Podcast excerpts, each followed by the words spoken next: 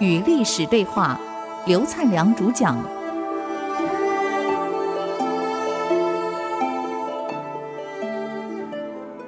这里是 IC 之音主客广播 FM 九七点五，您所收听的节目是《与历史对话》，我是刘灿良。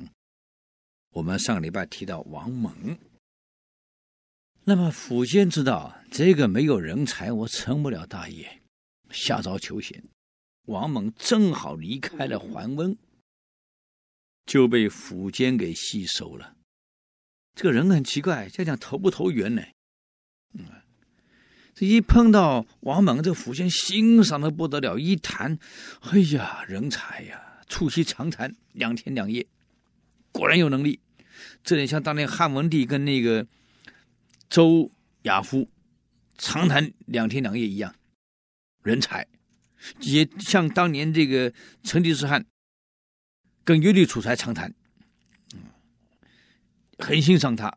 就那后来的这个忽必烈，忽必烈一眼看到刘秉忠，刘秉忠原来是出家人，二十几岁很年轻，刚好这个忽必烈信佛嘛，要要见几个大师，有个大师刚好跟那个刘秉忠熟，哎，我去见皇见大王去。那时候忽必烈还没当皇帝。啊，去见王爷，你要不要去啊？啊，去去去，两个去了。这去了以后呢，谈话的过程，因为当时刘秉忠中指这个小比丘，就站在这个老师傅的后面。可是呢，忽必烈真是慧眼识英雄啊！一看，就一直在注意老师傅后面那个年轻比丘。等到话谈完了，他私下把年轻比丘留下来。就是刘秉忠，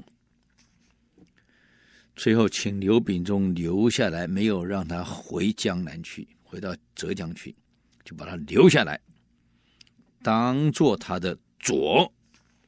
各位，我们现在知道紫禁城的南北线，整个紫禁城北京的风水地理就是刘秉忠定的，啊，所以刘秉忠后来死的时候，他是作画的，后来。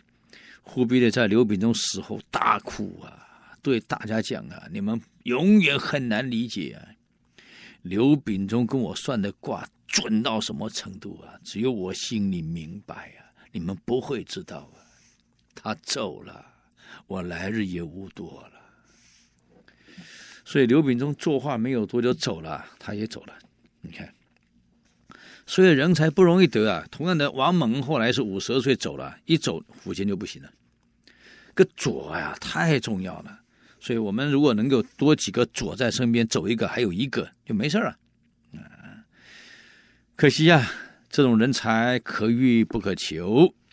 苻坚就好像后来的忽必烈看到这个刘秉忠，也就是类似明成祖看到姚广孝，就好像后来。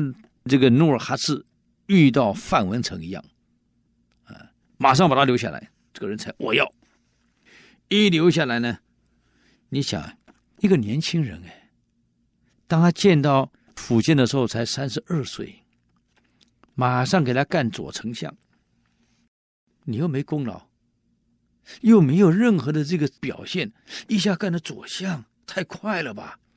等于现在行政院副院长了。有点像三国时代，刘备重用诸葛亮的时候，那三军不服啊，关云长不服，张飞不服，你算老几啊？后来博望坡一役以后服了，真有才华。所以一个左的人，除了我我上一一周给各位讲的，他有目标，他用功努力，他胸襟宽大，有包容力，他有反射能力。还有智慧以外，他一定有他的专长，而这个专长的才华一定是多元性的。因为你不是一个各部门的专业主管而已，你什么都要搞通，所以你必须要有多方面的才华，是周延性的才华，你什么都能够都能够处理。所以王猛，你看后来他不但处理政事处理好，文处理好，带兵打仗没有一点是含糊的，这个太厉害了。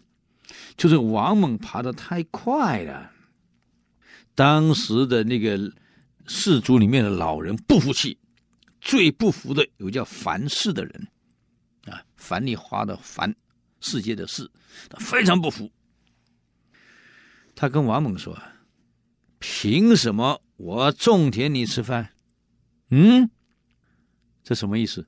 江山是我们打的，你来享受成果，马上干到宰相爬到我上面来，就凭什么是我种田你吃饭？”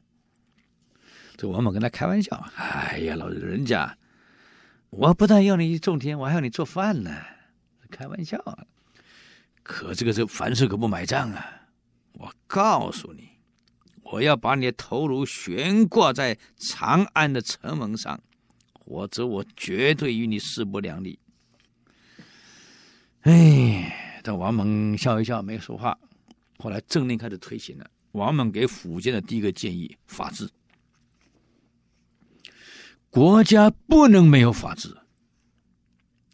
你那些士族，那些皇亲国戚，那些宫中的那一些官人们，他们在外面的亲戚，基本上官二代、富二代、纨绔子弟，胡作非为。在长安城哪个不知道？皇上这样下来，你说你怎么带领老百姓？人民被他们干扰啊，生活不正常啊。法治太重要。前两天，凡是来我这儿跟我说：“说我种田，你吃饭。”我跟他开玩笑，不但要你种田，还要你做饭呢。这个樊氏看来是不太高兴啊。我感觉，在我们整个变法革新的过程当中，我们以前各位讲过组织变革，像商鞅就是做组织变革。这个齐桓公的时候用的管仲就是组织变革。变革就是维新，创立新的制度，或者用的更好的办法来取代旧的制度。现在抚生之乱刚过，国家朝廷还不稳定，如果不依法把它稳定下来，这国家很危险。因为四面都是敌人，有燕国，有东晋，有这么多的国家环绕着我们，我们要生存，要生存。唯有自立自强，你的国力比别人强，比别人富，就引了我们上礼拜谈到最后那一段话，荀子的话：“国不富，无足以养民情。”皇上，你第一件事依法让国家先富起来，老百姓先富起来，人民有钱了，国家有钱，你才能发展军事力量。人民不富，吃饭都有困难了，你怎么办？国家没钱了，你能做什么建设？可是你国家富了，你看往后的几千年、几百年后，有个宋朝，以文治国，国是富了。北宋的国家产值当时占全世界经济总产值的百分之六十七，这么富裕。可国家呢，太弱了，国防武力太差了，所以荀子讲，国不强，无足以存其富。什么意思呢？哎，我们休息一下，再回来与历史对话。